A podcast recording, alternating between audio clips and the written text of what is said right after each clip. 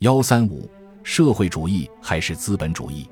自二十世纪初社会主义传人中国起，中国知识界就围绕中国的经济发展应走社会主义道路还是应走资本主义道路的问题发生过多次争论。如清末以孙中山为代表的革命党人和以梁启超为代表的立宪党人关于三民主义中的民生主义的争论；五四时期以梁启超为代表的研究系知识分子与以陈独秀为代表的中国早期马克思主义者关于社会主义的争论等等。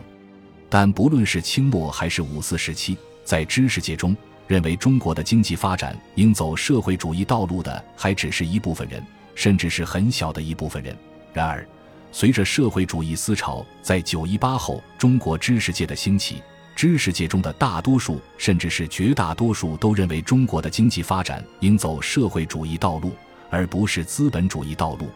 借用决一的话说：“余为社会主义之将至，因解决今日经济问题，稍有常识者，皆作此答案耳。”这种思想在《东方杂志》一九三三年新年的梦想征文。一九三三年，《申报月刊》的《中国现代化问题论争》和一九三一、一九三四年《中国社会史论战》中得到集中体现。人们在对未来中国的美好期待和深沉思索的同时，不同程度地体现了他们对未来中国发展道路的社会主义取向，真实地反映了九一八后知识界对社会主义的集体诉求。幺三五，社会主义还是资本主义？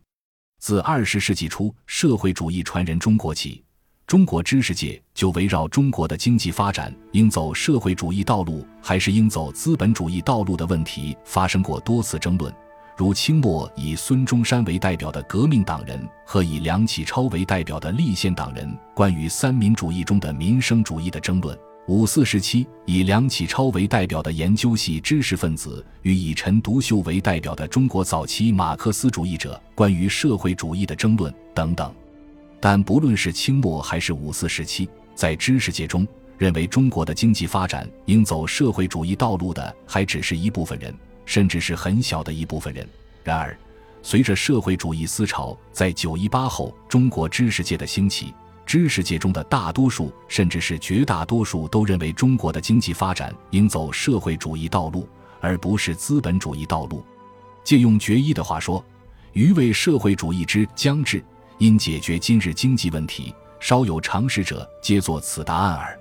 这种思想在《东方杂志》一九三三年新年的梦想征文。一九三三年，《申报月刊》的《中国现代化问题论争》和一九三一、一九三四年《中国社会史论战》中得到集中体现。人们在对未来中国的美好期待和深沉思索的同时，不同程度地体现了他们对未来中国发展道路的社会主义取向，真实地反映了九一八后知识界对社会主义的集体诉求。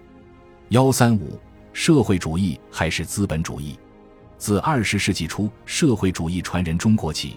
中国知识界就围绕中国的经济发展应走社会主义道路还是应走资本主义道路的问题发生过多次争论。如清末以孙中山为代表的革命党人和以梁启超为代表的立宪党人关于三民主义中的民生主义的争论。五四时期，以梁启超为代表的研究系知识分子与以陈独秀为代表的中国早期马克思主义者关于社会主义的争论等等。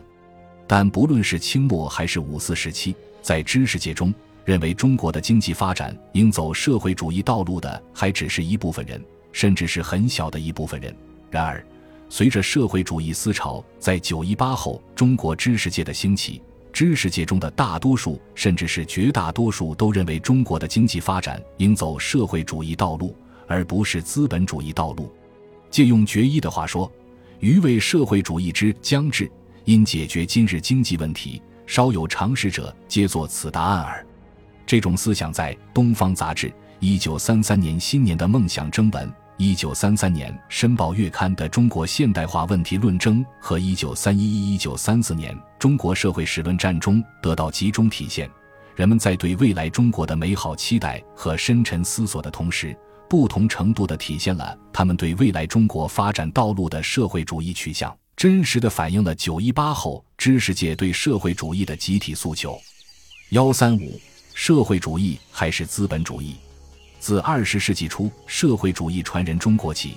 中国知识界就围绕中国的经济发展应走社会主义道路还是应走资本主义道路的问题发生过多次争论。如清末以孙中山为代表的革命党人和以梁启超为代表的立宪党人关于三民主义中的民生主义的争论；五四时期以梁启超为代表的研究系知识分子与以陈独秀为代表的中国早期马克思主义者关于社会主义的争论等等。但不论是清末还是五四时期，在知识界中认为中国的经济发展应走社会主义道路的，还只是一部分人。甚至是很小的一部分人。然而，随着社会主义思潮在九一八后中国知识界的兴起，知识界中的大多数，甚至是绝大多数，都认为中国的经济发展应走社会主义道路，而不是资本主义道路。借用决一的话说：“余为社会主义之将至，因解决今日经济问题，稍有常识者，皆作此答案耳。”这种思想在《东方杂志》一九三三年新年的梦想征文。一九三三年，《申报月刊》的《中国现代化问题论争》和一九三一、一九三四年《中国社会史论战》中得到集中体现。人们在对未来中国的美好期待和深沉思索的同时，不同程度地体现了他们对未来中国发展道路的社会主义取向，真实地反映了九一八后知识界对社会主义的集体诉求。幺三五，社会主义还是资本主义？自二十世纪初社会主义传人中国起，中国知识界就围绕中国的经济发展应走社会主义道路还是应走资本主义道路的问题发生过多次争论。如清末以孙中山为代表的革命党人和以梁启超为代表的立宪党人关于三民主义中的民生主义的争论。五四时期，以梁启超为代表的研究系知识分子与以陈独秀为代表的中国早期马克思主义者关于社会主义的争论等等。但不论是清末还是五四时期，在知识界中认为中国的经济发展应走社会主义道路的，还只是一部分人，甚至是很小的一部分人。然而，随着社会主义思潮在九一八后中国知识界的兴起，知识界中的大多数，甚至是绝大多数，都认为中国的经济发展应走社会主义道路，而不是资本主义道路。借用决一的话说：“余为社会主义之将至，因解决今日经济问题，稍有常识者，皆作此答案耳。”这种思想在《东方杂志》一九三三年新年的梦想征文。一九三三年，《申报月刊》的《中国现代化问题论争》和一九三一、一九三四年《中国社会史论战》中得到集中体现。人们在对未来中国的美好期待和深沉思索的同时，不同程度地体现了他们对未来中国发展道路的社会主义取向，真实地反映了九一八后知识界对社会主义的集体诉求。幺三五，社会主义还是资本主义？自二十世纪初社会主义传人中国起，中国知识界就围绕中国的经济发展应走社会主义道路还是应走资本主义道路的问题发生过多次争论。如清末以孙中山为代表的革命党人和以梁启超为代表的立宪党人关于三民主义中的民生主义的争论。五四时期，以梁启超为代表的研究系知识分子与以陈独秀为代表的中国早期马克思主义者关于社会主义的争论等等。但不论是清末还是五四时期，在知识界中认为中国的经济发展应走社会主义道路的，还只是一部分人，甚至是很小的一部分人。然而，随着社会主义思潮在九一八后中国知识界的兴起，知识界中的大多数，甚至是绝大多数，都认为中国的经济发展应走社会主义道路，而不是资本主义道路。借用决一的话说：“余为社会主义之将至，因解决今日经济问题，稍有常识者，皆作此答案耳。”这种思想在《东方杂志》一九三三年新年的梦想征文。一九三三年，《申报月刊》的《中国现代化问题论争》和一九三一、一九三四年《中国社会史论战》中得到集中体现。人们在对未来中国的美好期待和深沉思索的同时，不同程度地体现了他们对未来中国发展道路的社会主义取向，真实地反映了九一八后知识界对社会主义的集体诉求。幺三五，社会主义还是资本主义？自二十世纪初社会主义传人中国起，中国知识界就围绕中国的经济发展应走社会主义道路还是应走资本主义道路的问题发生过多次争论。如清末以孙中山为代表的革命党人和以梁启超为代表的立宪党人关于三民主义中的民生主义的争论；五四时期以梁启超为代表的研究系知识分子与以陈独秀为代表的中国早期马克思主义者关于社会主义的争论等等。但不论是清末还是五四时期，在知识界中认为中国的经济发展应走社会主义道路的，还只是一部分人。甚至是很小的一部分人。然而，随着社会主义思潮在九一八后中国知识界的兴起，知识界中的大多数，甚至是绝大多数，都认为中国的经济发展应走社会主义道路，而不是资本主义道路。借用决一的话说：“余为社会主义之将至，因解决今日经济问题，稍有常识者，皆作此答案耳。”这种思想在《东方杂志》。一九三三年新年的梦想征文，一九三三年《申报月刊》的中国现代化问题论争和一九三一一九三四年《中国社会史论战》中得到集中体现。人们在对未来中国的美好期待和深沉思索的同时，不同程度地体现了他们对未来中国发展道路的社会主义取向，真实地反映了九一八后知识界对社会主义的集体诉求。幺三五，社会主义还是资本主义？自二十世纪初社会主义传人中国起，中国知识界就围绕中国的经济发展应走社会主义道路还是应走资本主义道路的问题发生过多次争论。如清末以孙中山为代表的革命党人和以梁启超为代表的立宪党人关于三民主义中的民生主义的争论。五四时期，以梁启超为代表的研究系知识分子与以陈独秀为代表的中国早期马克思主义者关于社会主义的争论等等。但不论是清末还是五四时期，在知识界中认为中国的经济发展应走社会主义道路的，还只是一部分人，甚至是很小的一部分人。然而，随着社会主义思潮在九一八后中国知识界的兴起，知识界中的大多数，甚至是绝大多数，都认为中国的经济发展应走社会主义道路，而不是资本主义道路。借用决一的话说：“余为社会主义之将至，因解决今日经济问题，稍有常识者，皆作此答案耳。”这种思想在《东方杂志》一九三三年新年的梦想征文。一九三三年《申报月刊》的中国现代化问题论争和一九三一一一九三四年《中国社会史论战》中得到集中体现。人们在对未来中国的美好期待和深沉思索的同时，不同程度地体现了他们对未来中国发展道路的社会主义取向，真实地反映了九一八后知识界对社会主义的集体诉求。幺三五，社会主义还是资本主义？自二十世纪初社会主义传人中国起，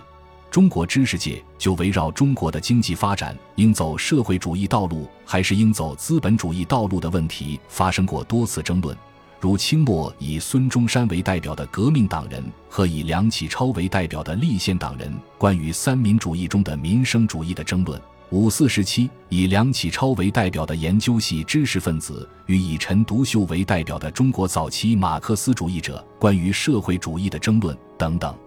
但不论是清末还是五四时期，在知识界中认为中国的经济发展应走社会主义道路的，还只是一部分人，甚至是很小的一部分人。然而，随着社会主义思潮在九一八后中国知识界的兴起，知识界中的大多数，甚至是绝大多数，都认为中国的经济发展应走社会主义道路，而不是资本主义道路。借用决一的话说：“余为社会主义之将至，因解决今日经济问题，稍有常识者，皆作此答案耳。”这种思想在《东方杂志》一九三三年新年的梦想征文。一九三三年《申报月刊》的中国现代化问题论争和一九三一一一九三四年《中国社会史论战》中得到集中体现。人们在对未来中国的美好期待和深沉思索的同时，不同程度地体现了他们对未来中国发展道路的社会主义取向，真实地反映了九一八后知识界对社会主义的集体诉求。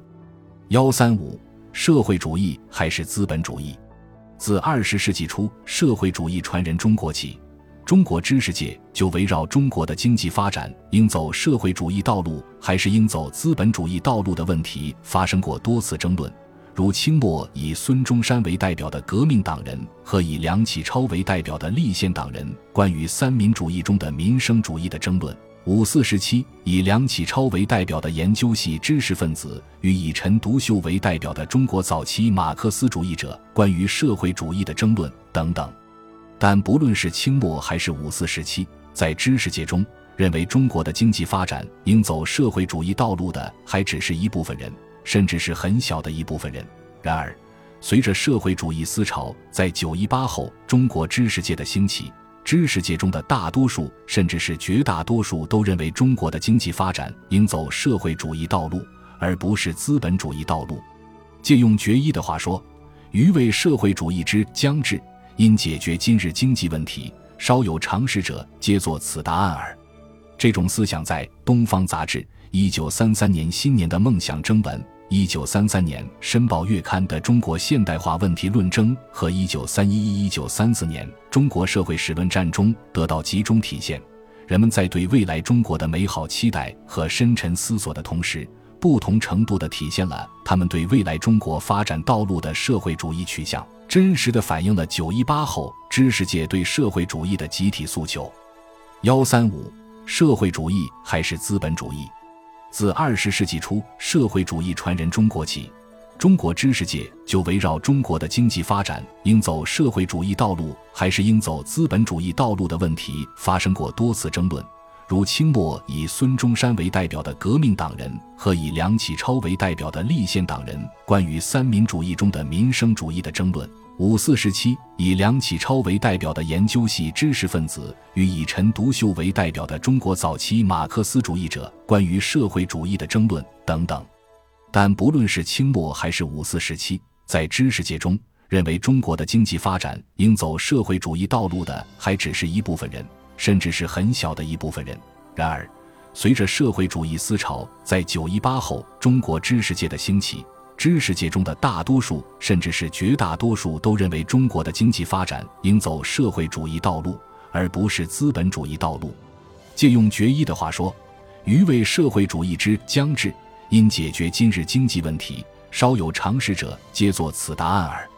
这种思想在《东方杂志》一九三三年新年的梦想征文。一九三三年《申报月刊》的中国现代化问题论争和一九三一一一九三四年《中国社会史论战》中得到集中体现。人们在对未来中国的美好期待和深沉思索的同时，不同程度地体现了他们对未来中国发展道路的社会主义取向，真实地反映了九一八后知识界对社会主义的集体诉求。幺三五，社会主义还是资本主义？自二十世纪初社会主义传人中国起，中国知识界就围绕中国的经济发展应走社会主义道路还是应走资本主义道路的问题发生过多次争论。如清末以孙中山为代表的革命党人和以梁启超为代表的立宪党人关于三民主义中的民生主义的争论。五四时期，以梁启超为代表的研究系知识分子与以陈独秀为代表的中国早期马克思主义者关于社会主义的争论等等。但不论是清末还是五四时期，在知识界中认为中国的经济发展应走社会主义道路的，还只是一部分人，甚至是很小的一部分人。然而，随着社会主义思潮在九一八后中国知识界的兴起，知识界中的大多数，甚至是绝大多数，都认为中国的经济发展应走社会主义道路，而不是资本主义道路。借用决一的话说：“余为社会主义之将至，因解决今日经济问题，稍有常识者皆作此答案耳。”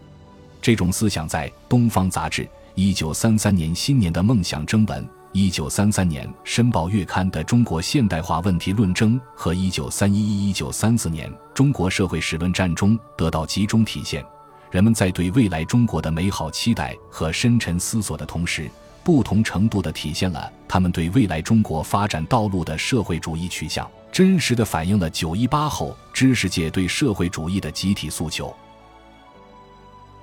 本集播放完毕，感谢您的收听，喜欢请订阅加关注。主页有更多精彩内容。